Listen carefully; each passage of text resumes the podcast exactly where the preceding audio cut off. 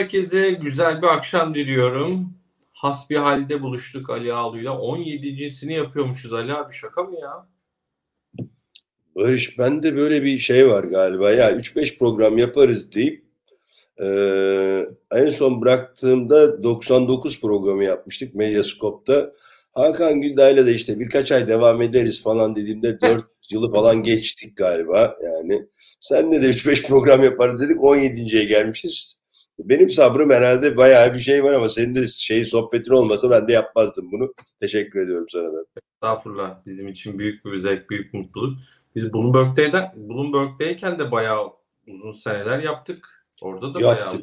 Evet. O da bayağı bir sene oldu yani. Bayağı bir uzadı orası da. Uzadı diyeyim. Uzun oldu.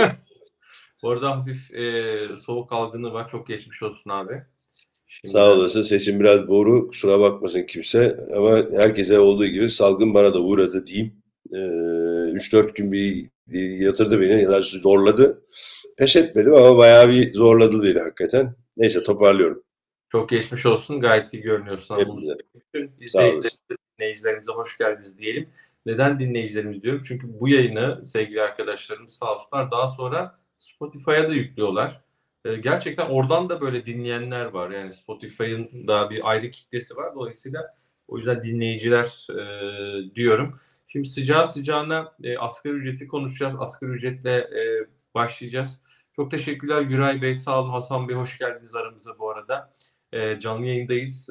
Eğer abone değilseniz abone olun. Abone olanların çünkü mesajını biliyorsunuz ekrana yansıtabiliyoruz.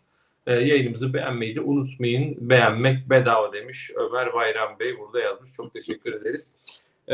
Biraz da 2024 beklentilerini bu programda ele alacağız. Ben şimdi sıcağı sıcağına hiç lafı uzatmayacağım. Hemen Ali abiye döneceğim ve 17.000 liralık asgari ücret. Ne düşünüyorsun? Nasıl yorumluyorsun? Nasıl etkili olacak diyeyim. Sözü sana bırakayım. Bir kez daha söylüyorum, izleyicilerimiz bol bol mesaj, soru bize gönderebilirsiniz. Yan tarafta sohbet bölümünde. Buyurun efendim. Şimdi şöyle, asgari ücretin şu seviyesi büyük ihtimalle açlık sınırının bir çıt üzeri ya üzeridir ya değildir. Düşük bir asgari ücret diyeceğim. Çingar çıkacak. Öteki taraftan da bu asgari ücret dolar bazında çok yüksek diyeceğim. Daha da büyük bir çingar çıkacak. Şimdi ben hani asgari ücretin rakamının 17.002 lira olmasını bir tarafa bıraktım. Yöntemle ilgili bir küçücük bir şeyim var, endişem var, onu paylaşmak istiyorum. Yöntemden de kastım şu, 8.507 liraydı galiba yılın başındaki asgari ücret. Hemen bir bakayım, bir not almıştım şuraya. Evet, 8.507 lira. Yılın başında 2023 başı 8.507 lira. 17.002 lira, yaklaşık %100 bu yılda asgari ücrete zam gelmiş durumda. Hem evet hem hayır. Asgari ücrete bu yılda boyunca %100 zam gelmedi. Geçtiğimiz 31 Aralık veya bu senenin 1 Ocağı'ndan 2025 1 Ocağı'na kadar olan 2 yıl için %100 zam geldi. Şimdi buradan yola çıkarak bir başka hesap daha yaptık. %62 civarında hesapladık bu yılın enflasyonunu. 2023 yılına kalan, 24 yılına kalan enflasyon farkı %23,5'lara falan denk geliyor. Şimdi bunun için söylüyorum. Asgari ücret düşüktü, yüksekti tartışmaları bir tarafa. Şimdi bu asgari ücretin bir seferlik açıklanmış olması biraz problem yaratıyor. Şundan dolayı yaratıyor. Bir seferlik açıkladığımız bir asgari ücreti bir dahaki sene değiştiremediğimiz durumda bu asgari ücretin yüksek artışından dolayı bu senenin başında ciddi bir enflasyon dalgası daha gelecek. Ve bu dalga geldiğinde biz şu anda almış olduğumuz bazı önlemlerin bir kısmının işe yaramadığını, enflasyonu çok da kontrol altına alamadığımızı göreceğiz.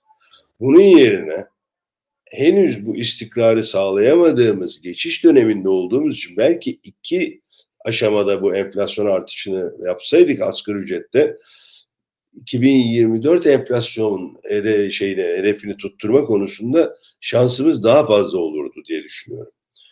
Ama bir yerel seçim öncesine geldiği için yine bir seçim sahikiyle yapıldığını varsaydığım bir artış var. Ama bu artış seçimler tarafından belki destekleyecek gibi görünse de aslında bir şey problemi yaratıyor. Bu yüksek artıştan dolayı öne çekilmiş bir fiyat artış dalgası yeni yılın başında ve 2024 sonuna kadar asgari ücrete zam alamayacak olan asgari ücretle çalışanlar, ki nüfusumuzun artık çok büyük bir kesimi onunla çalışıyor. Bu çok üzücü bir durum. Onlar 2024'ün ikinci yarısından itibaren çok ciddi bir zam talebiyle gelebilirler. Çünkü hakikaten bu ilk başta alacağımız darbe biraz onları hepimizden daha çok yoracak ve üzecek. Bir başka nokta, ihracatçılar için de iş çok daha kötü durumda. O da bir önceki, yani 11.400'e çıktığı zamandan bu yana kur artışı hepi topu %13 civarında olmuş. Buna karşılık şu andaki enflasyon artışı veya artışı %50 olmuş durumda. Yani Türk lirası maliyetleriniz %50 artıyor, gelirleriniz %13 artıyor. Böyle bir durum var ihracatçılar için. Bu dönecek, kura baskı getirecek. Kura baskı geldiğinde ister istemez önümüzdeki yılın enflasyonuyla ilgili endişeler nedeniyle kurun çok yukarıya çıkmasını istemeyeceğiz. Sonuçta birbirini negatif besleyen bir sürecin içine girme ihtimalimiz var. O yüzden tek seferlik yerine iki seferlik bir enflasyonla gelinmiş daha düşük bir artışla yıla başlamış olsaydık birçok hedefin tutturulmasına biraz daha fazla yardımcı olacaktı. Diyebilir ki asgari ücrette bu zammı alıp da şu anda memnun olduğunu hisseden arkadaşlarımız, çalışanlarımız haklı olarak senin bizim paramızda gözün mü var diye. Hayır, ben onları düşünerek söylüyorum. Hesabı yapıyorum, hesap ortada. %23'lük bir enflasyonu ancak kurtarırsınız önümüzdeki yıl bu artışla. Ve puan kısmını kurtaramıyorsunuz. Yani böyle bir risk var orada. O enflasyon tarafındaki özellikle 2024'e yönelik planlamalar veya politika yapıcılarının, özellikle orta vadeli program ve aynı şekilde gerek Merkez Bankası Başkanı'nın gerekse Şimşek'in söylediklerinin biraz daha ayaklarının yere basmasını sağlardı diye düşünüyorum. Bu asgari ücret zammı, yani bunun için de önemsedim ya da kendi adıma önemsiyorum. Her şeye %50 zam gelecekse %36'yı nasıl tutturacaksınız? Ki asgari ücrete böyle bir zam geldiğinde diğer ücretlerde %50 isteyecekler. %50 ile kalacaksa en aşağı %50 isteyecekler diyeyim. Hani haklılardır da yani. Yani de ki Ali abi, Barış, yani bu zamlar falan filan 2024'te bütün sektörler, hizmet %50 enflasyon göreceğiz. Ben atarım imzamı. Tamam derim, bu sene kabul. Ya ben daha görebileceğimizi düşünüyorum farklı sektörlerde naçizane. Şimdi enflasyon sepeti olarak baktığımızda 2024'te ben 50 enflasyonun altında olacağını, ben altına imzamı atarım. Ben yukarıyı beklemiyorum. Çünkü şu andaki faiz politikası ve yaklaşım diyeyim, rasyonel yaklaşım, bunu en azından engellemek için ciddi bir çaba sarf edecek. Ha şöyle, sen haklı çıktın, ben haksız çıktım diyelim. İddiayı sen kazandın, ben kaybettim. İkimiz birden sonunda kaybederiz. Tabii kesinlikle. Yani ikimiz birden kaybederiz yani. Sen de kazanmış olmazsın yani. Aynen. Onun için öyle bir problem var. Bu arada şimdi ben böyle bir bakkal hesabı yaptım. Lafını lütfen unutma. Hı. İşverene maliyeti 23.500 liraymış. Doğru. Doğrusuna bak. 30'a böldüm. 783 hı. dolar. Güzel. Evet. Bir yüksek. Yani. Şimdi bak dedim ya, başında söyledim. Yani açlık sınırına bu kadar yakın bir asgari ücret, düşüktür dedim. Ama buna karşılık dolar bazına baktığında ki sen 23.500'ünü hesaplıyorsun, ben net üzerinden hesapladım. Baktığında o da 580 dolar civarında bir rakama denk geliyor. Ha, onların dolar gelirinde bizim şeyimiz mi var, gözümüz var? Haşa, yok öyle bir şey. Her 580 değil, 600 dolar olsa 7.200 dolar yapar. Çok düşük bir seviye bu. Anlaşalım yani, burada haksızlık etmeyeyim kimseye, ama bunun ihracatçı tarafına ve sanayici tarafına bir takım yükler getirdiği kaçınılmaz. Bu yüklerin karşılığında emek yoğun, düşük teknolojili olan birçok işletme ya tamamen kayıt dışı istihdama yönelecekler ve bu asgari ücreti sağ eliyle verip sol eliyle bir kısmını geri alacaklar ki bu çok kötü bir şey, ya da bazıları dükkan kapatacaklar. Yani kayıt dışına, tamamen kayıt dışına. Yani işte bu da aslında arttırıyoruz asgari ücreti, iyi hoş yapıyoruz da biz kayıt dışılığa yöneltip bir de istihdamı olumsuz etkileyecek bazı adımlar atıyoruz diye düşünüyorum. Tabii bunu biraz iş dünyasının, reel ekonomi tarafındakilerin de sanayiciler ve çalışanlar tarafından hem nalına hem mıhına konuşmak lazım da ilk izlenim olarak ben politika yapıcıların önümüzdeki döneme yansımaları ile ilgili bazı endişeler duydum. Onu paylaşayım isterim. Hazır hasbihal ediyorken. Bu arada izleyici sorularından bir tanesi benim hızla gördüğüm bir şey var. Ona bir yanıt vermek istiyorum müsaade edersen. Gediz Çıtlak en başında sormuş. Uzun vade 13 yıl. Tebrik ediyorum. Yatırım amaçlı borsada hisse alıyorum. Gerçekten tebrik ediyorum. Sayın hocam hissenin ortalamasını düşürmeyi nasıl yapmalıyım? Neye göre zaman, oran, pay yapmalıyım diye bir soru var. Ben kendi uzun vadeli yatırım anlayışımı ben hep açıkladım ve söylüyorum. Bana göre herhangi bir seviyeden uzun vadeli yatırımcı olunmaz. Her seviyeden aynı miktarda yatırım yaptığınız zaman uzun vadeli yatırımcı olursunuz ve ortalama düşürme dediğiniz siz bir yerde özellikle de yüksek seviyede bir yerde büyük miktarla alım yapıp o alımın ortalamasını aşağı çekmeye çalışıyorsanız bu uzun vadeli yatırım değildir. O bir trade'dir, o bir spekülatif davranıştır. O spekülatif davranışın sonunda da kar da edebilirsiniz, zarar da edebilirsiniz. Ama ortalama düşürme diye bir şey sadece o pozisyon için geçerli. 13 yıl boyunca siz her ay aynı miktarda aynı portföye alım yaparsanız zaten sizin ortalamanız düşmez, bir ortalamanız oluşur. Ve ortalama sizin zaten yatırım değerinizdir. Ben doğru yatırımın her dönemde, ya bu ayda olabilir, 3 ayda olabilir, yılda olabilir, hiç önemi yok. Eş miktarda aynı portföye ve portföyün getirisi de aynı şekilde o portföye tekrar yatırılmak kaydıyla faiz ve temettülerden söz ediyorum, getiriden. Onları da yatırdığınız takdirde zaten ortalamanızın ne olduğu teknik olarak çok da sizi ilgilendiren bir durum değil. Zaten ortalamayı yakalamışsınızdır. Ama ben herhangi bir seviyeden uzun vadeli yatırım yap dediğimiz zaman 5.1 dolar sent seviyesinden yatırım yaptıysanız şu anda yaklaşık 10 yıldır ortalamayı yakalamanız mümkün değil. Gidip 45 sente düşmesini beklemeniz lazım. Bir de oradan alayım ki 2,5 dolar ortalamaya gelsin. 3 aşağı 5 yukarı ortalamayı tuttururum. Hani izleyicimizin yaklaşımı çok iyi. Fakat tanımda ben kendi adıma bir arıza gördüm. Ona bir cevap verelim. Yani bu sayede de birazcık finansal okuryazarlığa katkım olsun çabasıyla da bu soruya yanıt verelim istedim. Bir ortalama düşüremezsiniz. Düzenli alım yaptığınızda zaten sizin yaptığınız alımlar ortalamadır. Bazen çok yüksekten alırsınız, bazen çok düşükten alırsınız ve sonuçta bir ortalamaya gelirsiniz. Doğrusu da budur. Yani uzun vadeye yatırım yaptığınızda da yatırım stratejisi bu olmalıdır diye düşünüyorum. Evet, gelelim. Başka soru var mıydı burada bilmiyorum ama. Bu konuya ilişkin sıcağı sıcağına lütfen cevaplamanızı rica ediyorum demiş Ercan Bulut sanırım. Bu asgari ücret zammının borsa etkisi olur mu? Ne olur? Hayır, borsaya hiçbir etkisi olmaz. Yani birinci elde borsaya hiçbir etkisi olmaz. Çünkü borsaya açılmış olan şirketlerin büyük ihtimalle %99'u asgari ücretle çalışan insan sayısı %5'i geçmiyordur. Yani onların bilançolarında veya kar zararlarında hiçbir etkisi olmaz. Asgari ücretin kendisinin çalışanların maliyeti, toplam işverene maliyeti açısından farkı var. B, yaşından beri söylediğim ya da konuştuğumuz konu enflasyon olarak bize yansıması olacak veya beklentilerin bozulması olarak yansıması olacak. İşin kötüsü de bu asgari ücreti, yüksek asgari ücreti bugün alanlar veya almaya başlayacak olanlar çok değil 3 bilemedin 4 ay sonra artık o asgari ücretin de onlara yetmediğini görmeye başlayacaklar. Çünkü bu asgari ücret yüzünden artacak. Onların yaşam maliyetleri artacak. 3 ay yetsin ya. Önemli. 3 ay yetsin. Tamam 9 ay sürünürüz 3 ay yaşarız. İyi fikir.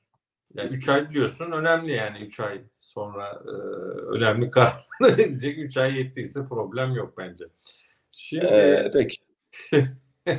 Şimdi ben şöyle yaklaşsak diyorsun ki Ali abi bu 17 bin lira bu zam oranı enflasyon beklentilerini bozabilir. Daha enflasyonist olabilir zamlar. O zaman dolaylı olarak borsa enflasyonu sever desek bu borsayı desteklemez. Biraz zorlama bir yorum mu olur? 2 senedir bunu yaşadık. O yüzden borsa yani inflation'dan geliyor. Inflation şişirmeden geliyor. Yani lastik şişirme de inflate etmek demek inflation. Biz borsayı da şişirdik. Bu enflasyon beklentileriyle şişirdik. Buyurun bugün borsaya bakın. Bu balon iniyor bir gün. Yani balon iniyor. Yani istediğiniz kadar şişirin borsayı. Enflasyon beklentilerine nominal kârlarınız artar. Reel kârlarınız artmaz. Yani şimdi basit olarak şöyle söyleyeyim. Mesela enflasyon muhasebesiyle ilgili ben mesela borsayla ilgili yani 1,5-2 ay önce bir röportajda ben bu sene yeni bir rekor görülmeyecekti. Büyük ihtimalle yayın hayatımda ilk defa iddia ediyorum lafını kullandım. Ama o kadar da emin ve kendime güvenerek söylemiştim ki birilerini ikna etme çabasıyla söylemiştim. Bu sene içinde yeni rekor görülmeyecek dedim ben. Neden dersen 2 tane temel sebebi vardı. Yani birincisi faiz. Yani borsanın en büyük rakibi geçtiğimiz 2 senede faizin çok düşük olması nedeniyle hiç ortalıkta yoktu rakibi. Görünmüyordu. Şimdi borsanın rakibi faiz artık baş gösterdi ya şeye geldi. Piyasaya çıktı. Artık o önemli bir parametreydi. Nitekim etkilerini çok hissediyoruz. İkinci konuda enflasyon muhasebesiydi. Enflasyon muhasebesini birçok insan 2024 bilançoları için 2025'te vergi verecekler diye vermeye başlayacak şirketler diye negatif algılıyor. Teknik olarak haklılar ama haksız oldukları bir nokta şu andaki bilançolarda o enflasyon düzeltmesi yapılmadığı için yine şişirilmiş bilançolar. Ve bu şişirilmiş bilançolardan şişirilmiş fiyatlar ortaya çıkıyor.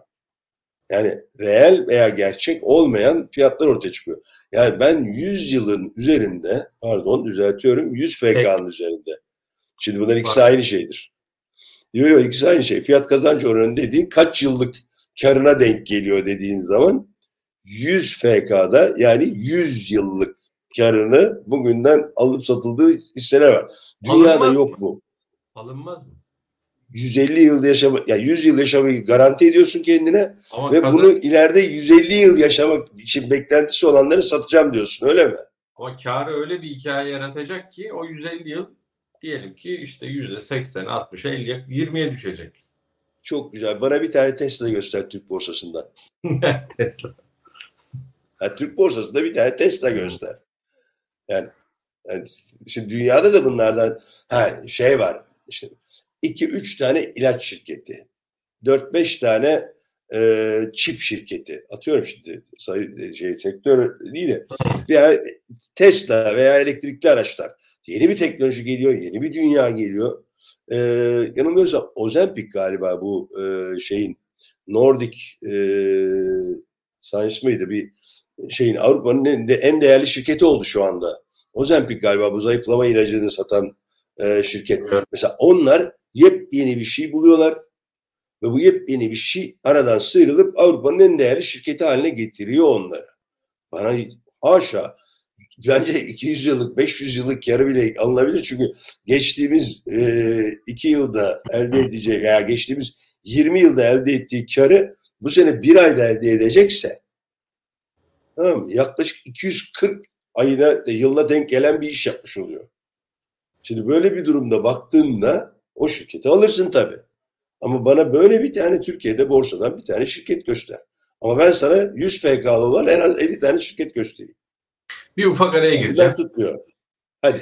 Aydın Bey, aç halinden tok anlamaz atasözünün doğru olduğu kanıtı gibi bazı araçlar demiş. Şimdi ben bazen benim sözlerim, benim takılmalarım anlaşılmıyor olabilir. Efendim, Ali Bey bu arada sana da geçmiş olsun demiş Aydın Bey. Çok ben orada bir ediyorum. Ne yaptın? Ne denir Ali abi bu? Dedim ki ya 3 ayı yaşayalım sorun değil dedim. Şimdi burada bir ne yapıyorum? Bunun bir şeyi vardı ya. İroni. Teşbihli hata olmaz. Yok ben seni anlıyorum tabii. Şimdi ben seni tabii yıllardır tanıdığım için ben mesela onu anladım.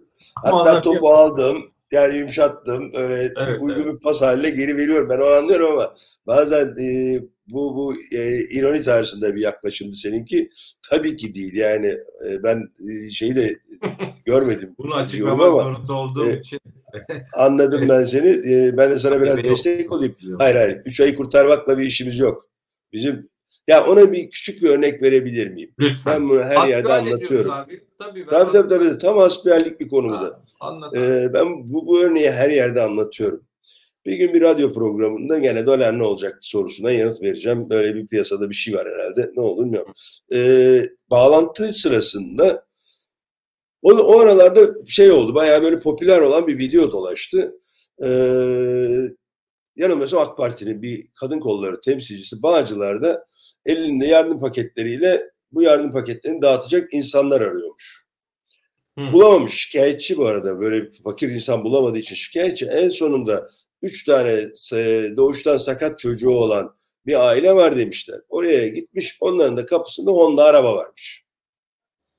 Şimdi bu bir serzeniş olarak şey yapıyor. Şu yani parti propagandası olarak ortada hiç fakir yok diye böyle bir çıkış yapıyor veya öyle bir propaganda yapıyor diyeyim. Benim bir an böyle önce dikkatimi çekmedi, sonra aklım başıma geldi ve yayın başladığında işte sunucu arkadaşımız sordu soruyu. Durun dedim, bir dakika, ben size bir şey söylemek istiyorum. Çünkü ben biraz evvelki bu videoyu izledim dedim. Benim dedim zenginlik kavramı ile ilgili bayağı bir problemim var ama dedim. Bu hanımefendinin fakirlik kavramı ile ilgili veya zenginlik kavramı ile ilgili benden çok farklı düşünüyor aşikar. Ama ben kendi düşündüğümü anlatayım dedim. Hanımefendi bugün karnının doymasını zenginlik olarak algılıyor dedim. Çünkü elinde bir paketi verdiğin zaman bugün karnını doyuracaksın. Bugün karnını doyurduğunda sen zengin misindir sorusu bende karşılığı doğru değildir. Ben zengin değilimdir. Benim için zenginlik dedim yarın da karnımı doyurabileceğimi bilmektir. Buna uygun bir işimin, buna uygun bir hayatımın, buna uygun bir ülkemin, buna uygun bir yaşam biçimimin olmasıdır. Benim için zenginlik. Bugün karnımı doyurmak zenginlik değildir. Şimdi senin dediğinde de hani işte 3 ayı kurtarız bunun neresi kötü dediğin nokta aslında o hanımefendinin söylediğine benzer bir şekilde. Bugün karnımı doyurum, yarın Allah kerim dediğinde bu bana uymuyor. Benim için önemli olan 2024 sonuna kadar karınlarını doyurabiliyor olmaları. Onlar mutlu olacaklar ki toplum olarak biz daha huzurlu bir ortamda yaşayalım. Yani burada kendi adıma bir şey istiyorsam namerdim yani. Orada hiçbir talebim yok. Ama herkes adına bir talep olarak hani yol, yöntem belirlerken bu ve benzeri konulara mutlaka dikkat edilmelidir diye düşünüyorum. Evet. Senin de bu ironiyi de lütfen anlayışla karşılasınlar diye düşünüyorum. Evet. Bu arada bu Anayasa Mahkemesi'nin kararını bir kez daha sanırım alt mahkeme uygulamamış. Onunla ilgili de yine haberler, gelişmeler tabii takip ediliyor. Hani ekonomiyle, borsayla ilgisi konusunda bilmiyorum ne kadar ifade edilebilir ama bu da ben oraya küçücük bir cümleyle gideyim, sonra Ali Oturgan Bey'in bir sorusu var, ona cevap vereyim, bu konuyu kısa geçeceğim. Şu anda açıklamış olan asgari ücret anayasaya aykırı. Kim diyor, izleyicimiz mi? Ben yok, Ali Oturgan Bey'in sorusu başka. Ben diyorum ki şu anda şu anda açıklanmış olan asgari ücretin kendisi ve açıklama biçimi anayasaya aykırı. Neden? Sence? Yani anayasa diyor ki Anayasa Mahkemesi kararları tartışılmaz ve uygulanır. Nokta. Evet. Bunu uygulanmadığın andan itibaren üzerindeki her şey anayasaya uyumsuzluktur ve şu anda bu ülke anayasayla yönetilmiyor demektir. Bitti. Ola yargıtaya göndermiş İstanbul 13. Yok. Yani bu tartışma çok yanlış bir yerde benim adıma. Şu anda dediğim gibi bu tartışmanın kendisi, yani şöyle bir anayasayla yönetiliyorsanız ve bu anayasanın kendisi Anayasa Mahkemesi'nin kararları son karardır, nihai karardır ve tartışılmazdır diyor ve birileri bunu tartışıyor ise o anayasa yok demektir artık. İkinci defa yapıyorsunuz ve ikinci defa tartışılıyor. Mümkün değil. Evet yani anlaşıldı. Bunu aşmamız gerekirdi. Yani. O yüzden şu anda açıklanan asgari ücret de anayasaya karşıdır. Yani şu anayasal bir düzen yoktur. Yani şu anda anayasal bir düzen yoktur. O yüzden de anayasaya karşı mıdır, değil midir o da belli değil ama yani bu şu anda çok majör bir problem var. Yani şimdi herkes ufak tefek konular veya hisse senedinde işte girdisi, çıktısı, saldısı, o soruyu onun için seçtim. Yani bu tip ufak tefek şeylerle uğraşılıyor ama çok daha tepede çok önemli bir şey var aslında. Ve biz bunu yani kafamızı kuma gömdük, tartışmıyoruz. Tartışılmaz. Bu konuda tip başkanı Sayın Baş'ın söylediği bir basın toplantısında söylediği çok güzel bir şey vardı. Her ne kadar şu andaki içinde bulunduğumuz programa çok uymamakla birlikte bunu paylaşmak isterim. O da anayasa kitabını kaldırdı ve dedi ki ben bu anayasaya karşıyım dedi. Ben bu anayasaya karşıyım ve ben bu anayasayı doğru bulmuyorum dedi. Ama dedi yenisi yapılana kadar ben bu anayasaya göre yaşamak zorundayım dedi. Ve buna göre davranmak zorundayım. Doğrusu budur. Anayasayı beğenmiyor olabilirsiniz. Anayasada bazı hatalar olduğunu düşünüyor olabilirsiniz. Ama gelirsiniz değiştirme yöntemleriyle ilgili de belli kurallar vardır. O kuralları uygularsınız. Kurucu meclisi kurarsınız. Kurucu meclis bir tane anayasa yapar. Halk oylamasını sonra kabul ederiz, etmeyiz. Tartışma yok. Ondan sonra ona oymaya başlarız. Peki. Ama var olan kabul edilmiş bir anayasa varsa gereğini yapmamız lazım. Bir soru daha gene sıcak. Ben sonra değilim ama 2024 beklentilerine gideceğiz ama İsveç'in NATO üyeliği oylaması borsaya olumlu yansır mı diye bir soru var. Dışişleri Komisyonu'ndan geçti. Meclis kararı bekleniyor. Onu da söyleyelim. Hani ama komisyondan bile geçmesinin olumlu olarak piyasada ne derler yankılandığı ifade ediliyor. Sen acaba ne dersin? Yani bu ABD'li ilişkiler çerçevesinde galiba baktığımız bir konu. İsveç'in NATO oylaması borsaya nasıl yansır? Biz şu anda yani İsveç meselesini bayağı bir şey olarak kullanıyoruz. Masada pazarlık unsuru olarak kullanıyoruz. Karşında bir şeyler alırsak vereceğiz gibi görünüyor ama biz birçok pazarlıktan karşında bir şeyler vereceğiz diye kendimiz üzerimize düşeni yaptık. Pek bir şey alamadan kalktık.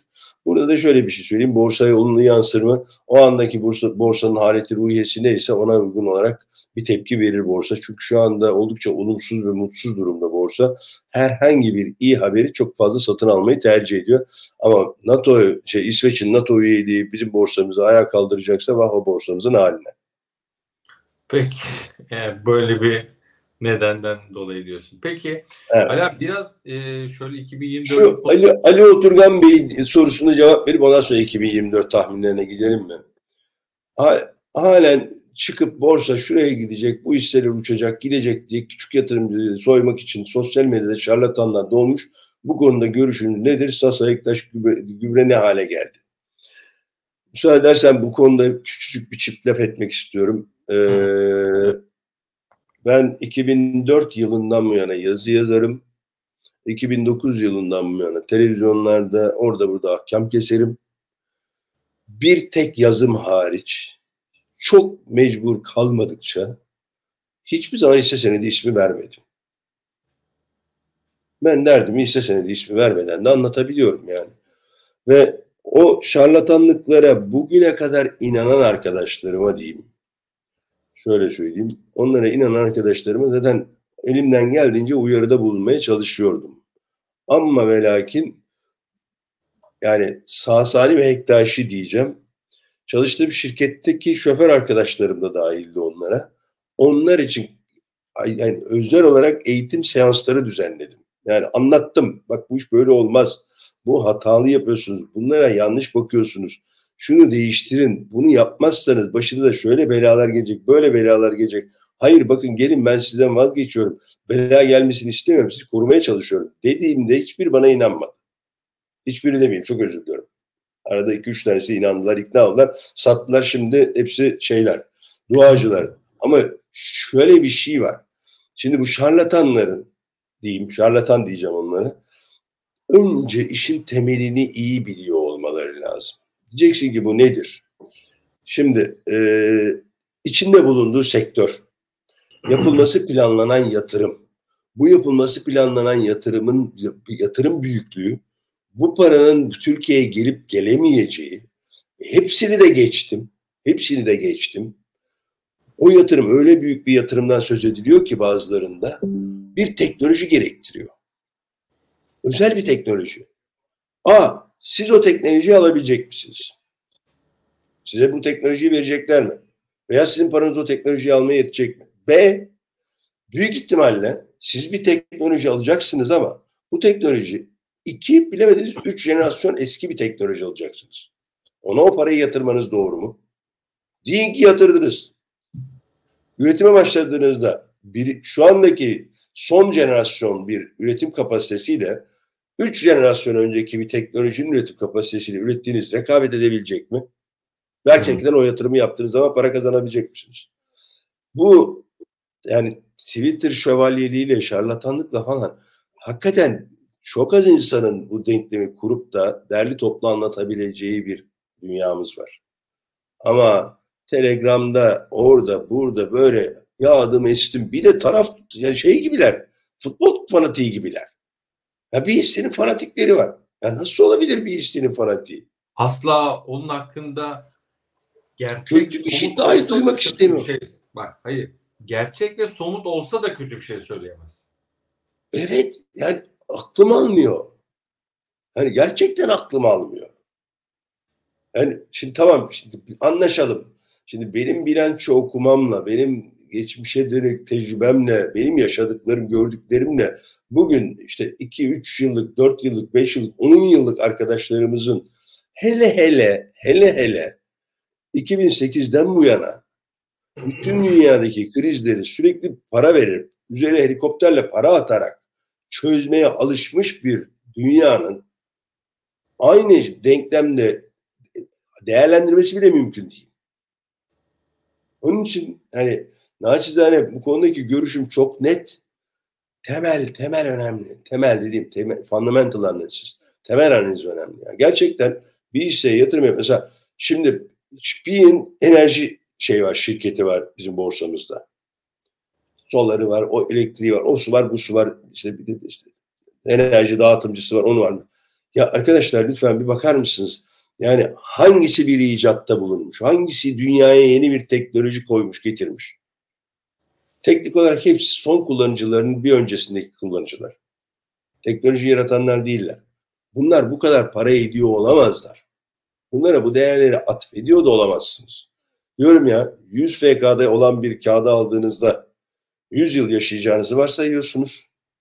100 yılın sonunda ben yaptığım parayı kurtaracağım diye varsayıyorsunuz temettülerle. Ve aslında bir varsayımınız daha var. Birisi 150 yıla razı olacak, siz ona satacaksınız. Tıpkı eksi getirili bonoların olduğu dönemdeki gibi. İlk eksiği alanlar benden daha eksiye razı olacakları satacağım diye aldı. Bir sürede devam etti. Bir sürede gitti ama şu anda o en eksiği alanlar değilse bile iki önceki eksiği alanlar onlar bile patladılar. Peki. Biraz evet. Efendim izleyicilerimiz eğer yayınımızı bakar 100 beğeni yakışmıyor 900 izleyici Emre Şahin Bey sağ olsun. Eğer yayınımızı beğeniyorsanız lütfen beğen tuşuna basmayı unutmayın. Ya neden zorluyoruz? Belki beğenmiyorlar. Onu da söylesinler bize. Yok, beğenmiyorlarsa söylesinler. Beğenmiyorlarsa söylesinler mesela. Çok fazla şeyimizi yormayalım.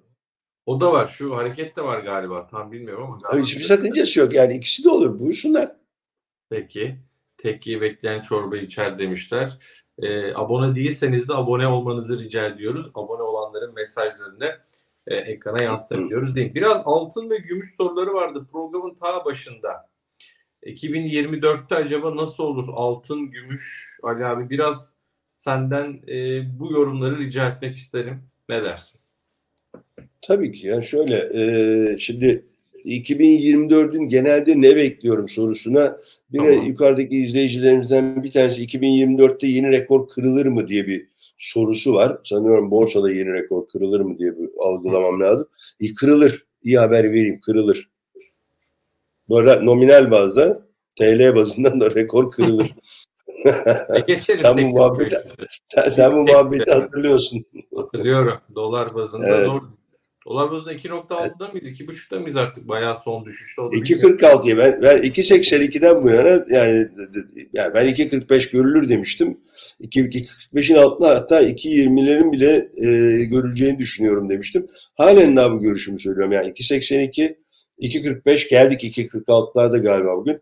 2.20'lerinde halen daha görülebileceğini düşünüyorum. Ben çünkü geçtiğimiz dönemdeki fiyatlamaların özellikle 8.500 endeksin görüldüğü seviyelerin son derece subjektif ve faiz bazının hatalı olmasından ortaya çıkan bir değerlemeler zincirinin sonucu olduğunu düşünen taraftayım. Şu anda bunlar normalleşecek. Bak tırnak içinde söylüyorum, normalleşecek.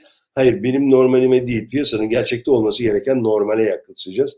Buna tabii bir miktar dolar kurunun da bir artışı olacak. Onun da etkisi olacak. Şu ana kadar hisselerle geldi bu değer düşüşü. Bir miktarda kur tarafında seçimden sonraki hareketlenmeyle orada bu dolar tarafında bir gerileme olacak diye düşünüyorum. Şimdi 2024'ün genel teması benim kafamda, ben enflasyonla mücadele programının ısrarla sürdürülmek zorunda olduğuna ve sürdürüleceğine, başka şansımızın olmadığına inanan taraftayım.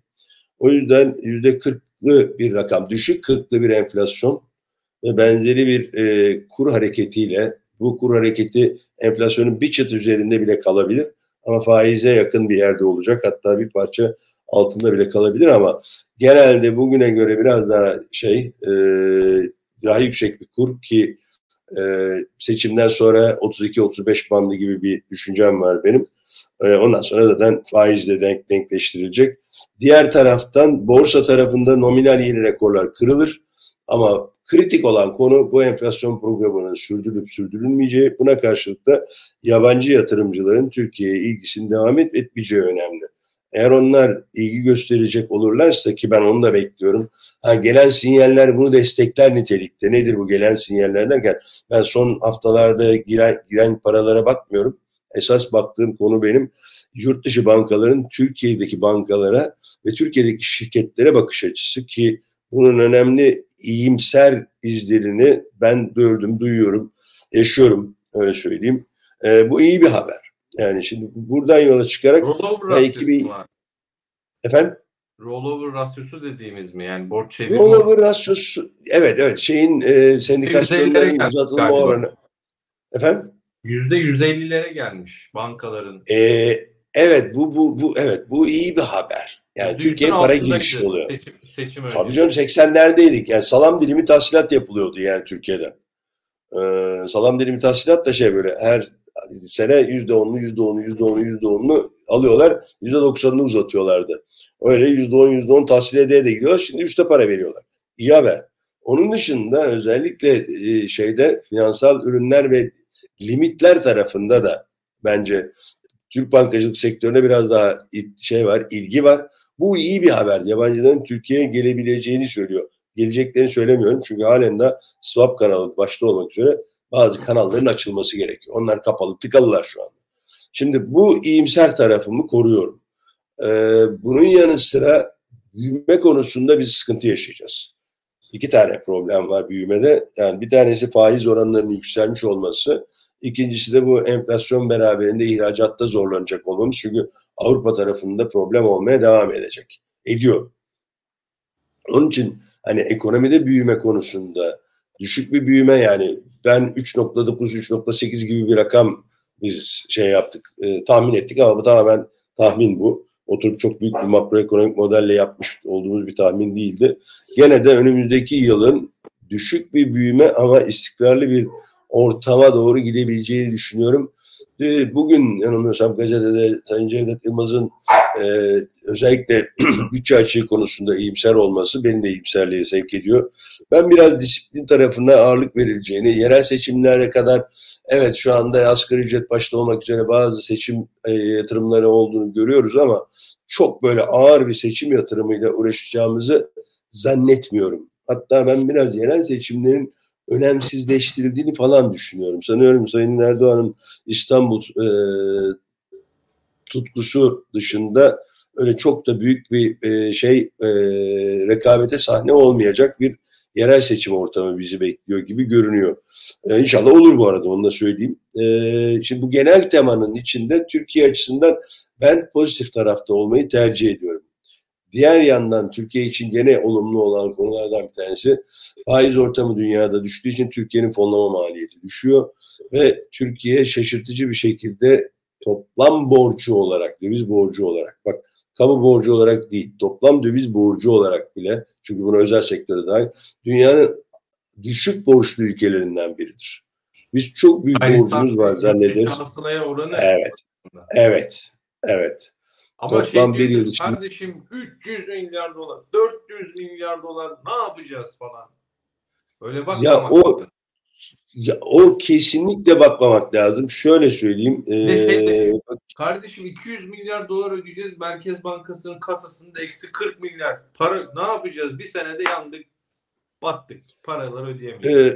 Parayı sanki şöyle söyleyeyim, verecekmişiz gibi hani. Şöyle yani, söyleyeyim yani. Yeri doğruya doğru değil mi Ali abi? Tabii. Yani önümüzdeki 2020 Eylül'den itibaren baktığımızda 270 milyar dolar önümüzdeki bir yıl içinde ödenmesi gereken Türkiye'nin borcu var. Ben size şöyle söyleyeyim, bu sanıyorum 2000 yılından bu yana hep böyleydi bu rakam. 150 ile 250, 300 milyar arasında dalgalanıyordu. Her sene buna ihtiyacınız var ve hiç şimdiye kadar bununla ilgili problem yaşadık mı? Yaşamadık. Bunlarda da yaşamayız. Sorun nerede? Sorun 270 milyar doların 27 milyar dolar, yani %10'unu sizden istediklerinde, %90'ını uzatacaklar, tamamını ödeyemezsiniz. Herkes biliyor bunu. Tamamını ödeyemediğiniz bir yerde gırtlağınıza çöküp... Borç veren bilmiyor mu yani? Bilmez olur mu canım? Bizden iyi biliyorlardır. Tabii canım, bizden daha iyi biliyorlar. İşte bizim bilmediklerimizi de biliyorlar yani, onu da söyleyeyim. Yani bizim bilmediklerimizi de biliyorlar. Ama sonuçta o 270 milyarın tamamını bizden kimse istemeyecek. Kimse kimseden istemedi bu arada, onu da söyleyeyim yani. Kimse kimseden istemiyor bunu. Hep bunun bir oranını, eğer negatifseniz, yani negatif derken size bakış açısı negatifse, bir miktarını ödersiniz. 270'in iyi bir gününüzde hiç ödemezsiniz. Hatta %150 rasyo işte. Üstesine 20-30 milyar dolar da fazla verirler. Al abi ya, al. Kötü bir gününüzde al abi, dükkan seni ya derler. Kötü bir gününüzde ise 270 milyarın 25-30-40 milyar dolarını sizden alırlar. Sonra iyileşince verirler. Ama önce kendilerini rahat hissetmek isterler. Tipik bir banka finansör davranışıdır. Hiç de garipsememek lazım. O yüzden şey yapmıyoruz. Ben ondan korkmuyorum. Yani hiçbir anda korkmadım. O yüzden ben o tarafa pozitif bakıyorum. Şimdi altın gümüşe geleyim, döneyim. Yani çok hızlı tur atıyoruz. Bu arada altın gümüşe geçerken bir böyle araya ben de bir efekt atayım. Güzel mesajlar da var sağ olsunlar. Mesela Ahmet, bu mesajı çok beğendim ben. Ahmet Esat Anlar demiş ki Ali abi belki dünya görüşü uyuşmuyor ama size saygım sonsuz. İşini iyi yapan herkes baş tacı. Seviliyorsunuz. Ne kadar güzel bir mesaj ya. Vallahi ben çok teşekkür ediyorum. Yani dünya görüşlerimiz farklı olabilir. Zaten hiç kimseye aynı görüşte olmayı ne zorlayabiliriz, ne talep edebiliriz, ne bekleyebiliriz. Ama aynı ortamda bulunabiliyor ve yan yana durabiliyorsak, birbirimizi kesip biçmiyorsak ve de böyle güzel sözler edebiliyorsak zaten iyi bir toplum ancak böyle olabilir. Teşekkür ederim Ahmet Bey. Gerçekten teşekkür ederim. Ahmet Bey mesajınız için ben de alkışlıyorum. Sağ olun yani. Hakikaten teşekkürler. Şimdi evet bak duygulandım. Evet güzel. Yani övüldüğümü falan düşünmüyorum. Birisinin bunu kendi özgüveniyle buraya yazıyor olması da güzel bir şey. Yani dünya görüşlerimiz farklı olabilir. Ben başka bir dünyaya bakıyor olabilirim. Haklı da olabilir arkadaşımız. Ben yanılıyor olabilirim. Önemli değil. Evet. Gelelim şeye. Yani biraz daha dünyevi konulara. Şu altın gümüş meselesi çok konuşuluyor. Sohbeti yapılıyor. Ben öyle bir hamleyi bekliyordum ama benim borsadaki düşüşü ben yeni rekor kırmaz ama borsa düşer demedim. Yeni rekor kırmaz dedim. Negatifim dedim ama borsadaki düşüşü 2024'ün ilk çeyreğine hedeflemiştim. O zaman olur demiştim. Altındaki yükselişin de 2024'ün ikinci çeyreğinde olur diye. Zaten tahminleri yapabiliyorum da zamanlamayı tutturamıyorum. Bir de zamanlamayı tuttursam var ya Barış, ne sen beni hatırlarsın ne buradaki arkadaşlar beni hatırlar. Ben sırra kadem basarım. Yok yani, tutturma bence evet. Biz de senden kopmayalım. Sağ olun. Pardon. Şimdi dediğim gibi bu yükselişlerle ilgili altındaki hikaye, ben şu son borsadakini dışarı tutuyorum ama uluslararası piyasadaki Aralık ayının son haftasındaki fiyatlamaların hiçbirine ben inanmam. Bu uzun yıllara sahip bir tecrübe. Yani likiditenin az olduğu, hani kör alıcının kör satıcını bulduğu veya kör satıcının kör alıcıya çaktığı, malı çaktığı bir dönemdir yani bu. Çünkü likitlerin çok fazla olmadığı ve hakikaten fiyatların bazen davulcuya bazen zurnacıya kaçtığı günlerdir bunlar. O yüzden bunlara bakıp da bir yorum yaparsak hatalı olur. Yine de iyi bir şey, iyi bir şey. Altın kapanış bazında, günlük kapanış bazında en yükseklerinden birini bugün yaptı. En yükseğini yaptı, özür diliyorum. En yükseklerinden biri. Kapanış bazındaki en yükseğini bugün yaptı. Ben 2070'i çok fazla aşmasını bu yıl beklemiyordum. Aştı. Şu anda 2080'de Cuma ile kapatırsa eğer bu seviyeler ve üzerinde önümüzdeki yılda ben 2225'lere kadar altının gitmesini bekliyorum. Lakin altında 1835-1845 arasında geride bir 10 dolarcık bir boşluk var. Şaşıracaksın ama 10 dolarcık boşluk bugün kapanacak. Ne zaman kapanacağını bilmiyorum. Bak gene zamanlamaya geldi iş. Onu da biliyor olsam gene bir tanımazsınız. Ama o boşluk kapanacak. Onu bir yere not olarak kaydedeyim. Gümüş bunu desteklemiyor. Altın gümüş oranı halen daha 84-85'lerde. Gümüş bunu destekler hale gelmesi demek gümüşün 25 dolara kırıp 30 dolara gitmesi. Bu arada altın gümüş paritesinin de sanıyorum 55-60'lara kadar inmesini gerektirir. O durumda altın 2200 doları yukarı doğru kırabilir mi? İhtimaldir ki kırar.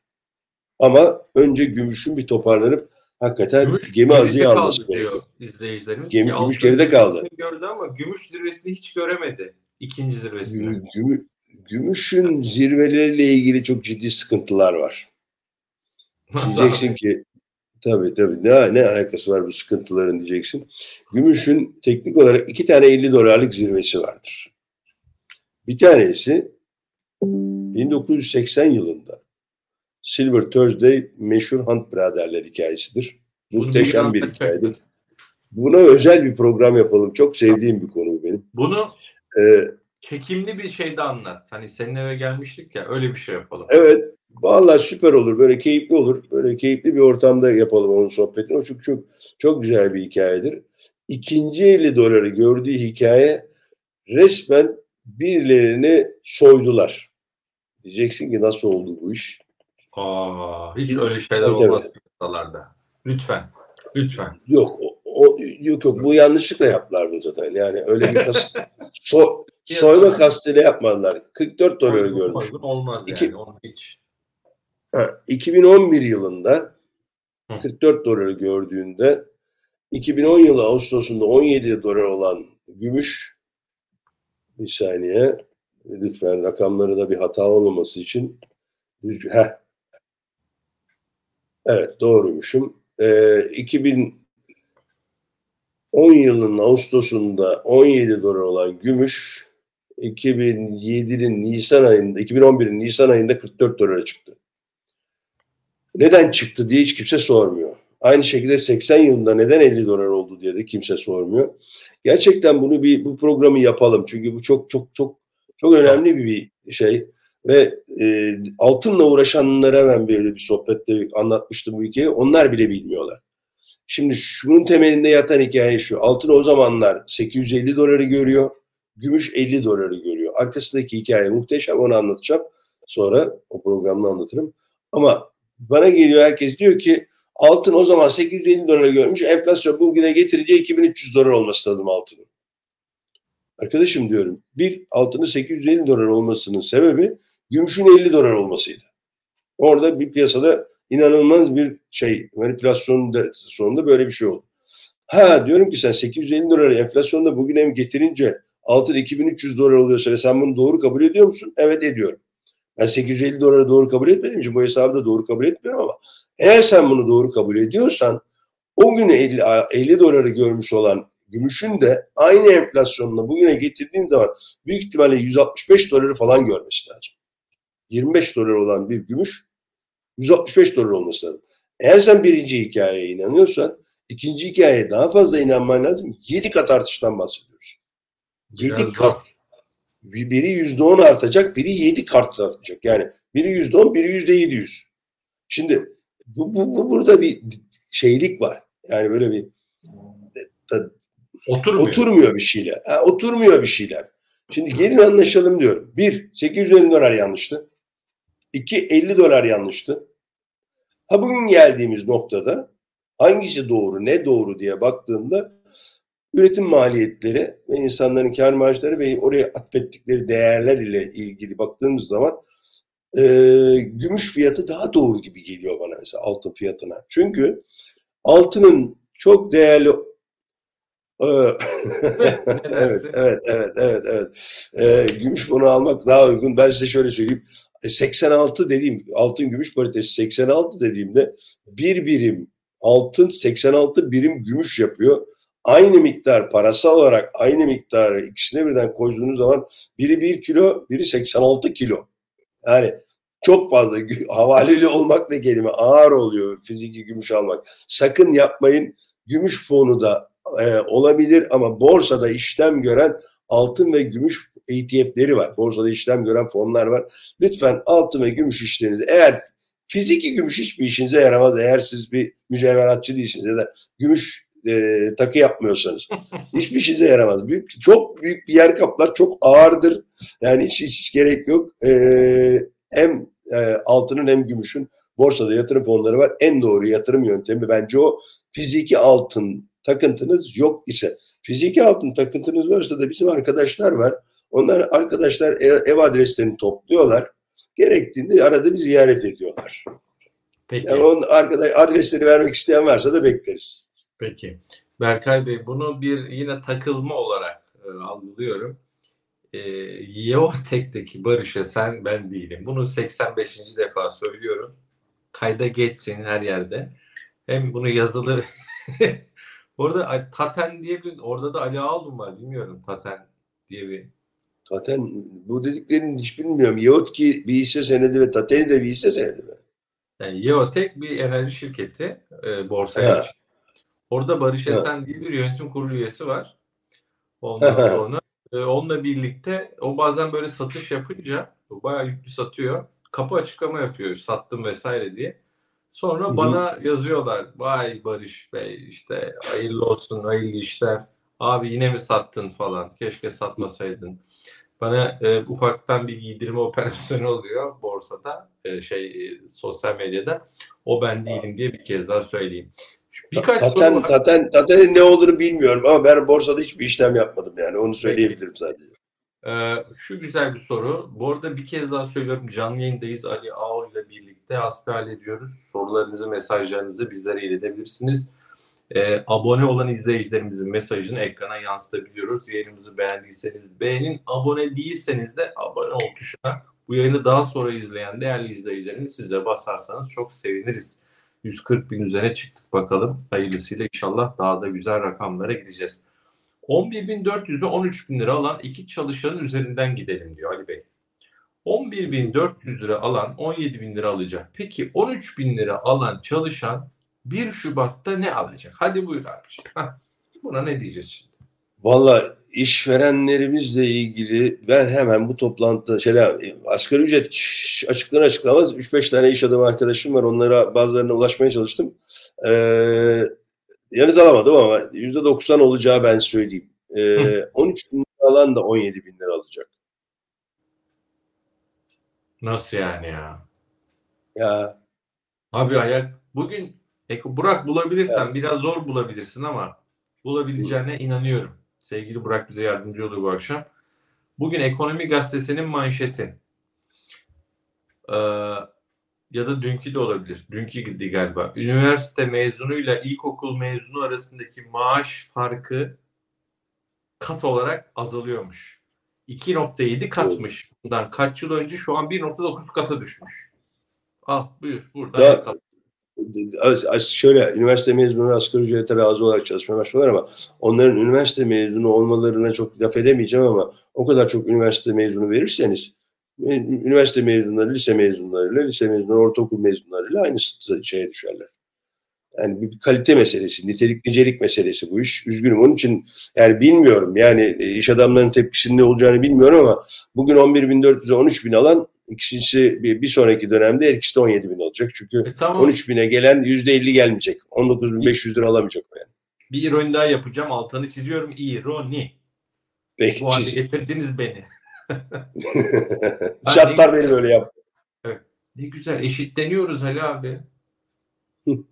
Eşitleniyoruz. Tabii. Ya, evet, Burak Cumhuriyet'ten o zaman olsun, sağlık olsun ama bu ekonomi yok. Bu Şimdi ekonomi gazetesinin haberi. Bu Hüseyin Gökçe maaşları dedi, ilkokul ve üniversite şey yaptı diyor da şöyle bir şey söyleyeyim. İlkokul mezununu aşağılamak için söylemiyorum ama ilkokul mezunu ve üniversite mezunu arasında zaman ve yatırım açısından çok önemli bir fark var. Biz daha iyi bir eğitim, daha kaliteli bir iş gücü yaratmak için bu eğitimleri veriyoruz. Ama öyle bir eğitimi verdiğimiz insana uygun bir iş ortamı yaratamıyor isek biz suçluyuz. B, yine biz suçluyuz ki o insanı diğerinden ayrıştıracak kadar katma değer yaratamıyoruz. Aslında şunu söylüyoruz, eğitmesek de sonuçta üniversite mezununda kas gücüne ihtiyacımız var veya onu kullanıyoruz. O zaman neden eğitiyoruz? Neden bu kadar çok üniversite açıyoruz? Bambaşka tartışma konusu. Ben bir başka teknik, bize çok ağır bir eleştiri var. Tam teknik anlatırken geyik giriyor araya diye bizden bir şikayet var galiba. Ama ondan önce burada güzel bir soru var. Mevduat faizleri, politika faizinin altına düştü. Bunun nedeni nedir? Ozan Ertürk. Ben görmedim. 9.54'te yani bir soru var. Düştüğünü düşünmüyorum. Şimdi anlatacağım ben onun için. Ve üstüne üstlük cevap da alamadık diye de bir de serzeniş var. Böyle arda geliyor. Hemen söyleyeceğim onu. Şimdi Ozan Ertürk 9.54'te buradaki rakam 9.54 yazıyor. Nerenin saati bilmiyorum.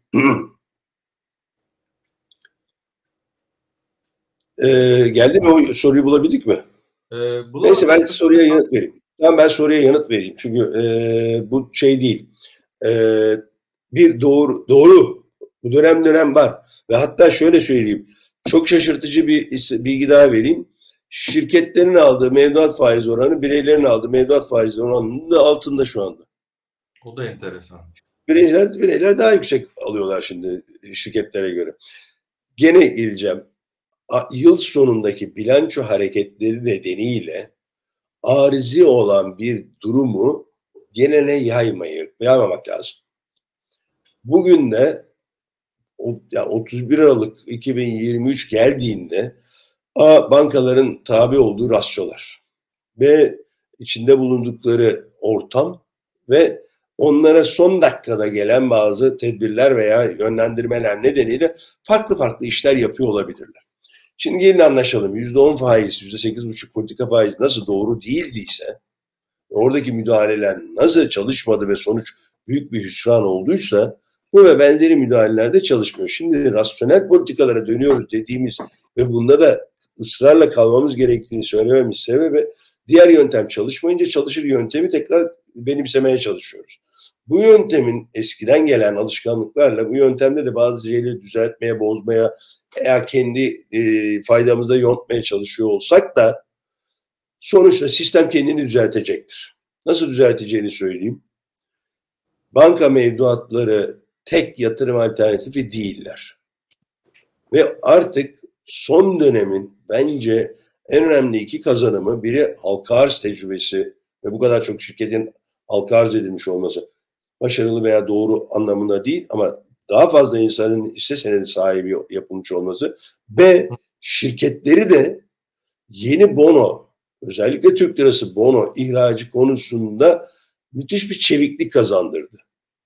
Şimdi mevduat faizleri bugünlerde bu arızi bir durum ortaya çıkmış olabilir. Dediğim gibi yıl sonu bilanço kapanışları ile ilgili ama hemen yılın başından itibaren mevduat faizlerine denk veya bir çıt daha yukarıda, hatta belki iki çıt daha yukarıda şirketin kredibilitesine göre daha iyi faizli borçlanma enstrümanları piyasaya gelecek.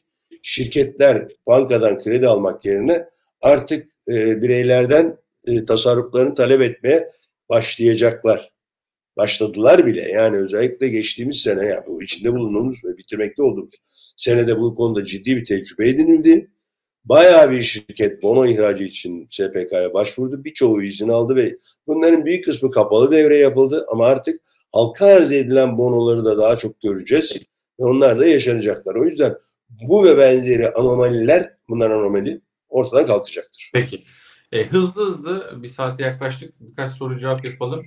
Orada kendine yatırımcı çok teşekkürler.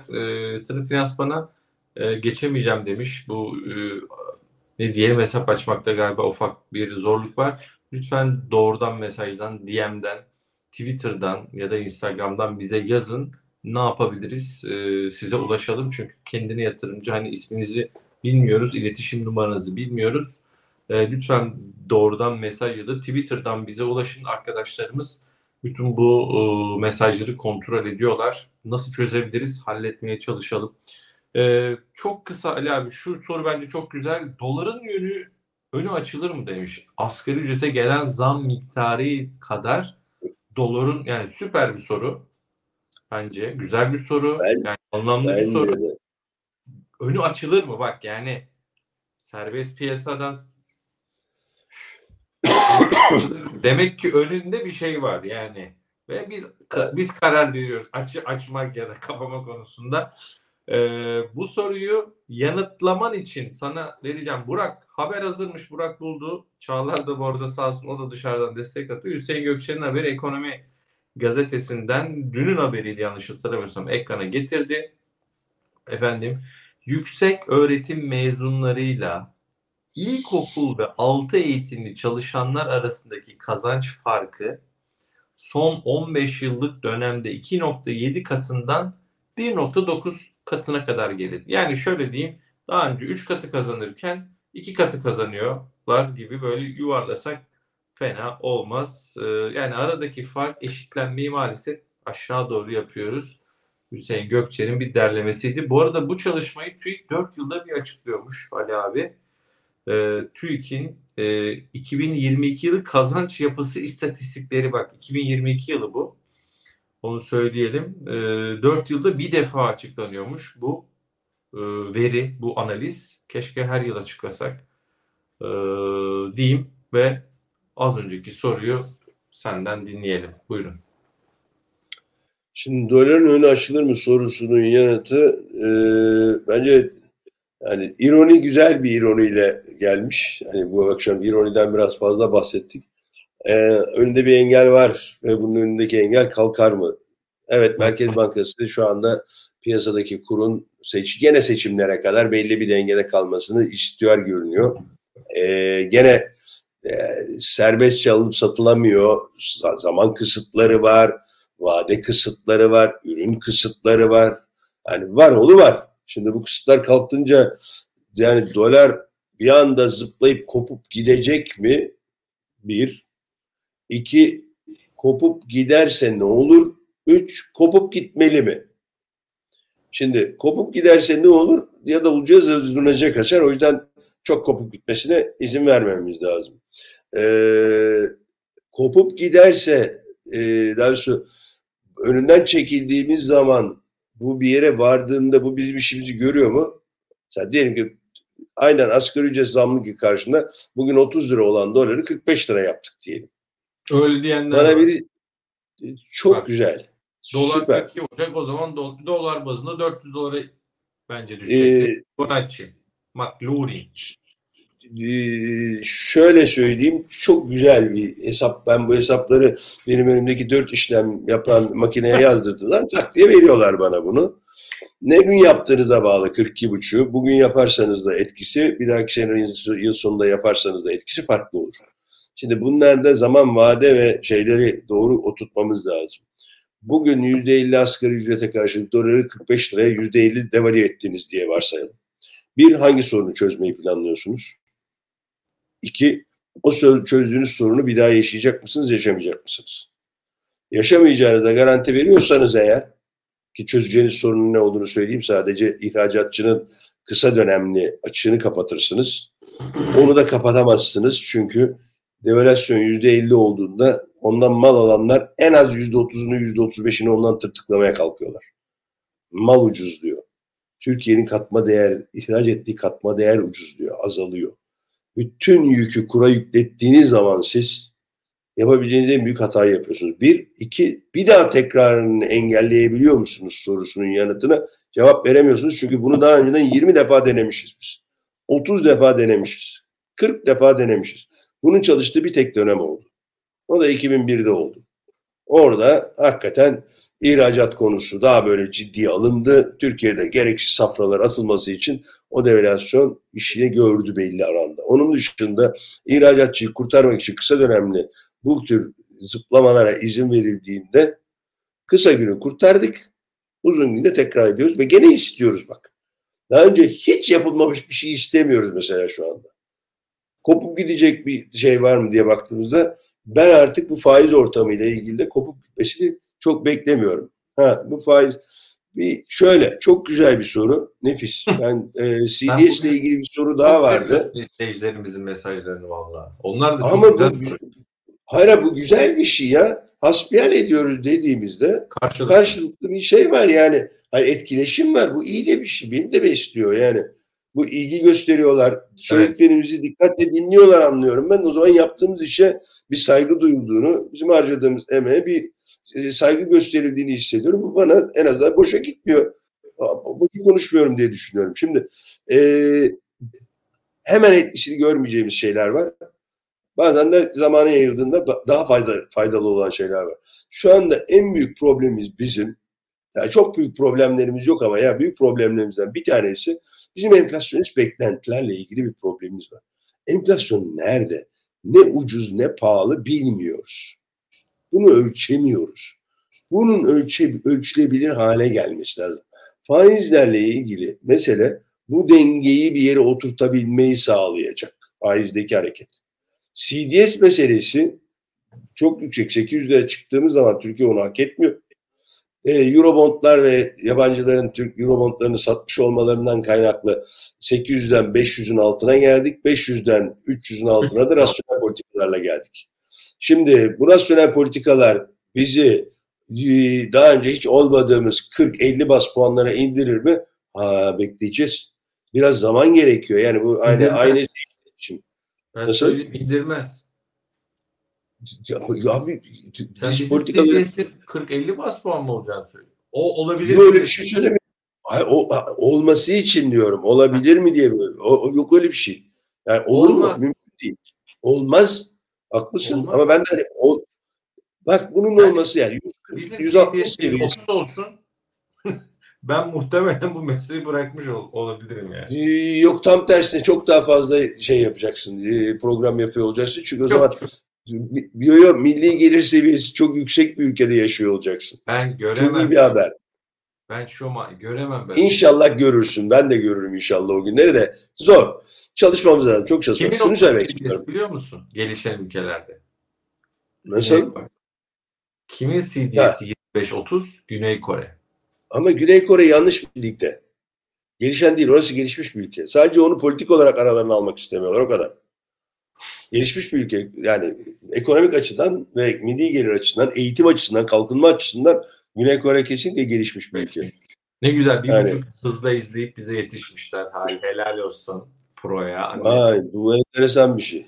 Evet. Asgari ücret biraz mesaj okuyayım. Asgari ücret önümüzdeki yıllarda bir daha bu oranda yükselmez demiş. Allah evet. Oranda yükselmez. Moody's not arttırmış da asgari ücret artışına bakacağını söylemiş. Son not artışına. İşte o da yani şunu söylüyor. Bak CDS hikayesinde de aynı şeyi söylüyorum.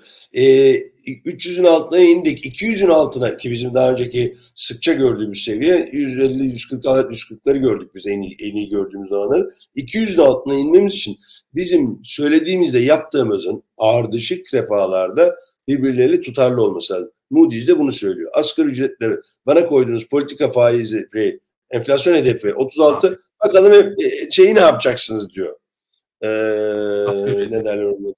Asgari ücreti ne yapacaksınız? Şimdi bir soru vardı şurada. Bu mu? Evet tam bu çok güzel. Bak bundan ilk ilişkili. Şimdi şöyle bir şey yapalım. Var. Üst üste bu sorular geliyor bak. Dur bir tanesi. Çok özür dilerim. Benim 50'ye imza atarım dediğim TÜİK'in açıkladığı enflasyonla ilgili değil. Onu söyleyeyim yani. Orada biz belki 40'ları görebiliriz ama benim yaşadığım enflasyon 50 olsun önümüzdeki sene ben imzamı atarım deyip sözü sana bırakayım. Şöyle şimdi biraz evvel asgari ücretle sohbete başlamamızın sebebi asgari ücret 8507 2023 başı, 2023 sonu 17.002 lira. Eşittir, yani hemen hemen eşittir. %100 artış. Bir yılda %100 artmış durumda. Hayır. Burada bir problem var. 2 yıl boyunca %100 artmış durumda. Şimdi bu asgari ücretle 2024 için enflasyon tahmininizdir sorusu kaçtır sorusuna yanıtı vermeyeceğim. Asgari ücretle bu zammı almış olanların enflasyonunun kaç olacağını hesaplatacağım size. Hayda, ne yapacaksın abi? Bir dakika, karıştı. Dur bir dakika. Yok. Çok basit. Çok basit bir hesap yapacağız. Bir başındaki, bir de sonundaki 2 birim, yani ana paramız 2'ye katlandı ya, %100 arttı ya, 2 oldu ya ana paramız 2023 sonunda.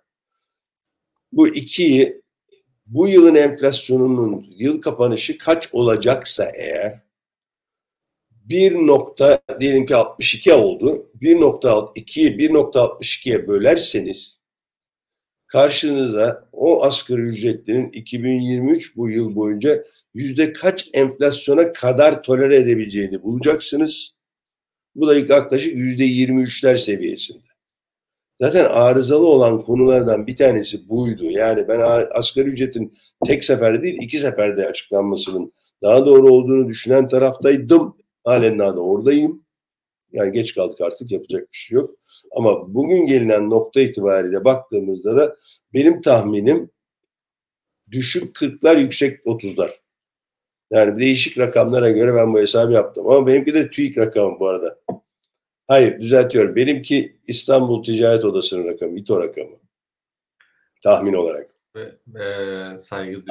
Abi, resmi bir tahmin gerekiyor. Yapacak bir şey yok. Bu arada... Diyor ki, Ali Hocam, Bose kulaklıklar geçen sene 3.000 liraydı, şu an 18.000 lira. Vallahi doğrudur.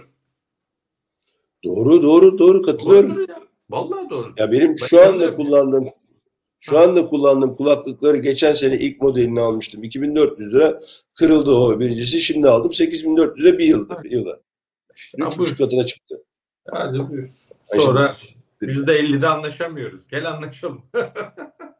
Ya şimdi boz çok artmıştır, bilmem ne az artmıştır. Yani bir paket vardır da. Sonuçta evet.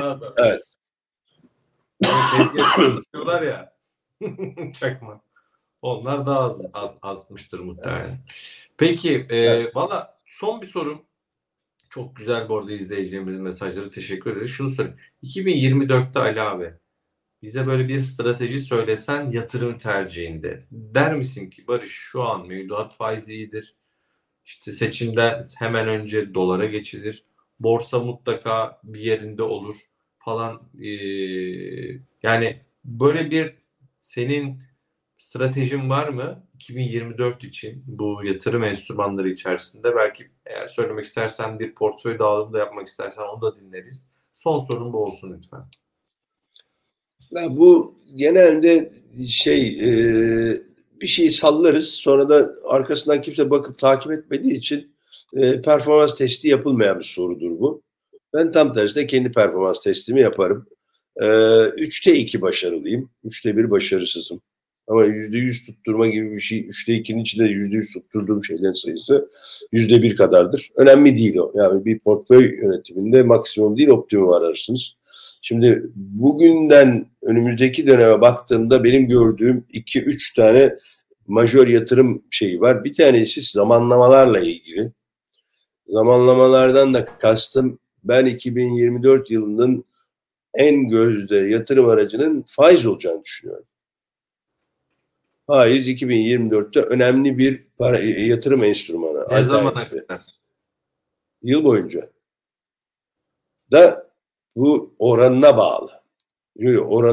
Yani yüzde kaç olduğunu. Şimdi ona geleceğim. Şimdi bir konuşuruz Ali abi, ben sana söyleyeyim. Konuşacağız. Ben şimdiden söyleyeyim. Eylül ayında emin değilim. İşte zaten bak Barış, zamanlamalar bu yüzden önemli. Bak, zamanlamalarla ilgili hepimizin bildiği klasik tarihleri söyleyeyim ben sana. Birincisi zaten bizim yerel seçim. Tamam. Yerel seçimden önce ben borsa tarafının örselenmeye devam edeceğini düşünüyorum. Eğer ki yabancı yatırımcılardan önemli bir ittifak gelmezse Türkiye'ye. Gelmesi için de onlar da yerel seçimleri bekleyeceği için gelmeyeceğini varsayıyorum. Anlatabiliyor muyum? Şimdi yerel seçimlerden sonra kurda bir yükseliş bekliyorum. Ana temalarımı söylüyorum. Kurdaki yükselişin kırıp dökülecek ve büyük bir felaket olacağına inanmıyorum. Olmaması gerektiğini düşünüyorum. Kontrollü ama belli bir önündeki engel dedi ya biraz evvelki izleyicimiz. O engelin biraz geriye çekilmesi gibi bir durumla bir tür mini devalüasyon gibi bir şeyden söz ediyorum. Öyle bir düzeltme olması gerekiyor. Çünkü kurdaki enflasyon farkı çok geride kalmış olduğu için bu hakikaten ihracatçıların çok canını yakıyor. Ama onların istediği bizi kara da geçirecek bir kur seviyesi, üzgünüm orayı vermenize gerek yok şu anda. Ve bu kur seviyesi şu anda halen de 30'lu rakamların ortası yeterli onlar için de. Öyle çok kırıp dökmenize gerek yok. O herkesin çok mutlu olacağı bir ortamı maalesef yaratamıyor. Devamında şöyle söyleyeyim. Faiz bütün yıl boyunca benim %40 en azından portföyümde olması gerektiğini düşündüğüm bir enstrüman. %40. Altın yerine gümüşü tercih ederim. Ama ben yıllardır böyle biraz evvel söylediğim hikayeden dolayı tercihim oydu. Çünkü yükseliş potansiyeli bugün altın 2075'ten veya 2080'den 2250'ye 2225'e çıkacak dediğinde yaklaşık %7-%8'lik bir hareketten söz ediyoruz. Gümüş şu anda 24'lü rakamlardan 27'li rakamına çıksa %15-20'den söz ediyor olacağız. Şimdi o yüzden hani getiri olarak baktığımda gümüşü altına her zaman tercih ederim. Genelde ben de tercih ederim ama bu yıla ait olarak da bir değerli metal yatırımında her halükarda gümüş daha caziptir benim için. Borsaya gelelim. Borsada benim $2.20 tahminim var. Beklentim var doğrusu, tahminli değil. Onu bekliyorum oraya gelmesini. Bu yabancı yatırımcılar gelmeden o seviyeye indiğimiz zaman yabancı yatırımcılar 2'yi beklerler mi? 2.25'ten mi alırlar? 2.40'tan mı alırlar bilmiyorum ama borsanın dolar bazında bu yıl gördüğü yükseklerin üzerine çıkacağını düşünüyorum. Borsada şaşırtıcı bir şekilde önce düşüş sonra faizi de yenebilecek bir yükseliş olması tahminimde var. Bu yılın tahminleri içinde. Ne zaman olur sorusu Eylül-Ekim'de faiz indirimlerine biz de başladığımız zaman olur. Daha önceden faiz indirimlerine başlamışsak da daha önceden bu seviyeye gelirse borsadan pılımı pırtımı toplayıp kaçmak isterim yani. Çünkü sürdürülemez kısa vadeli kazançlar uğruna gene çok büyük şeyleri feda etmişiz demektir. O zaman zaten çok tatsız bir durum ortaya çıkar. İnşallah orayı görmeyiz. Peki. Şimdi o zaman son bir soru şunu sorayım Ali abi. Bugün Alaaddin Aktaş'ın bir yazısı vardı. Biraz borsadaki düşüşü acaba yabancı girsin diye mi hani oluyor bir soru işaretini koydu. Tahvilde bu yapılabilir nihayetinde. Hani faizler yukarı çekip bir etkisi olduğunu görüyoruz ama diğer taraftan acaba borsa tarafında böyle bir şey olabilir mi yabancı girsin diye? Ne dersin? Ya Barış, bir kulp bulmak istersen ben sana 100 tane kulp bulurum yani. Her şeye bir kulp takabilirim. Bana kimse şunu söylemiyor. Bir, geçen seneki yükselişler, hisse senetlerindeki yükselişler hepsi doğruydu, sağlıklıydı da mı bu düşüş? Haksız bir düşüş. Kimse bunu söylemiyor çünkü değil. Yani o geçen seneki fiyatlamalar, yani geçen sene dediğim abi ki halen de geçen sene diyorum da yani ayın son günlerine geldiğimiz için ben yılı bitirdim kafamda. 2022-23 ama özellikle 2023'teki fiyatlamaların doğru olduğuna kimse beni ikna edemez. Bu arada ana kağıtlar da dahil yani onu da söyleyeyim. Ana kağıt derken tahvil kağıtlar veya ufak piyasa değeri olan kağıtlardan bahsediyorum. Bütün hepsinde. Yani çok ciddi fiyatlama problemlerimiz var. Bankacılık sektöründeki fiyatlama problemi ayrı, holdingler ayrı, enerji sektörü ayrı, otomotiv ayrı. Ya ikinci elin birinci eli geçtiği bir dünyada otomotiv şirketi değerlemek ne kadar mümkün? Ya bu kadar anomalinin olduğu yerde doğal olarak fiyatlarda yani biri davulcuya, biri zurnacıya gitti. Şimdi geçtim. O fiyatlar doğru değildi, anlaşalım. O doğru olmayan fiyatlardan şimdi bir geri çekilme yaşanıyor. Şimdi bunun için yabancılara borsayı ezdirip yabancılara ucuz mal toplattıracaklar gibi bir tavır şunu söylüyor bana. Biz kendi içimizde çıkarttık, yabancıları satacaktık. Tüh, yabancılar uyandılar, almıyorlar. Şimdi birileri bizim elimizden mal alıp düşürüyorlar veya almıyorlar, düşürüyorlar. Onları yabancılara satacaklar. Yani bunu organize edebilme yeteneği olan birisi varsa lütfen benim hayatımı da organize etsin. Ben çok başarısız işler yapıyorum. O arkadaş çok başarılı. Benim hayatımızı da biraz düzene soksun. Böyle bir dünya yok. İki, ya her şeyi geçtim. Söylüyorum, faiz. Yani şu anda herkes %45 faize bakıyor. Ben size şu anda çok net olarak %45 3 ay dediğinizde bu zaten %52-53'lük bir şeyden bahsediyorsun. Yıllık getiriden bahsediyorsun. Hatta %45'i çok özür dilerim 1.11 üzeri 4. 51.8. %52 yıllık getiriden bahsediyorsun. Hiçbir şey yapmadan. Yani bu arada faiz düşecek diyorsun. Hemen panzehirini söyleyeyim. Birinci 3 ay değil de ikinci 3 ayda 1 yıllık yap, 6 aylık yap, 8 aylık yap mevduatı. Bayağı bono öyle vadede al. Hiçbir problem yok önde. Sen faizleri düşeceğini oynuyorsun. Şirketler de sana bonoyu satarken faizlerin yükselmesine karşı kendimi koruyorum diyen bir hece enstrüman oluyor. Onun da bir yolunu bulursun. Yani orada bir problem yok. Ama baktığında faizin kendisi zaten önemli bir yatırım alternatifi haline gelmişse borsada sizin bunun üzerinde getiri sağlamanız lazım. Lütfen gene dönüp baksın bu borsa yatırımcısı arkadaşlarım. Evet. O şirketler bu faize göre ne kadar artı değer yaratacaklar da geçen sene enflasyon nedeniyle vitrini toparladılar da artı değer yaratma durumu bu sene çok daha zor. Peki. Bunlar varken yabancılar için borsayı aşağı düşürüyorlar deyip kolaycılığa kaçmak çok doğru gelmiyor bana. Peki. Ali abicim çok teşekkür ederim valla. Güzel bir hasbihal oldu. İzleyicilerimizle birlikte ağızlarına, senin ağzına sağlık. Onların ellerine, kollarına sağlık. Bizi beğendiler. Yorumlar yazdılar, sorular yazdılar. Çok teşekkür ediyoruz. İnşallah yeni yılda buluşacağız. Herkese güzel bir sene diliyoruz burada. Yılın son programını seninle gerçekleştirdik. İyi bir sene olsun inşallah. Sağlık, saat. İnşallah. Ben bir küçük şey de paylaşmak istiyorum. Benim iki tane daha ilginç tahminim var bu yıla ait. Birincisi bu çok uçuk bir tahmin. Ama ikincisini söyleyeyim. Bu çok iyimser bir tahmin. Ben Ukrayna, Rusya ve İsrail-Hamas savaşlarının bu sene sönümleneceğini, daha bir aklı Selim'in galip geleceğine inanıyorum. Bir iyimser tarafım var 2024 ile ilgili. İnşallah. İkincisi çok wild guess dedikleri böyle vahşi bir tahmin. Petrol piyasasında fiyatlama mekanizmasının çökeceğini düşünüyorum. Bu da hani böyle kara kuğu gibi bir durum şey için. Talebin kara kuğusu gibi bir durum.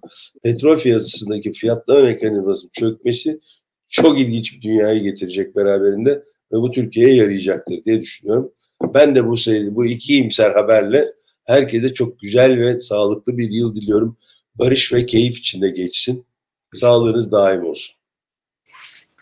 Allah'a ısmarladık.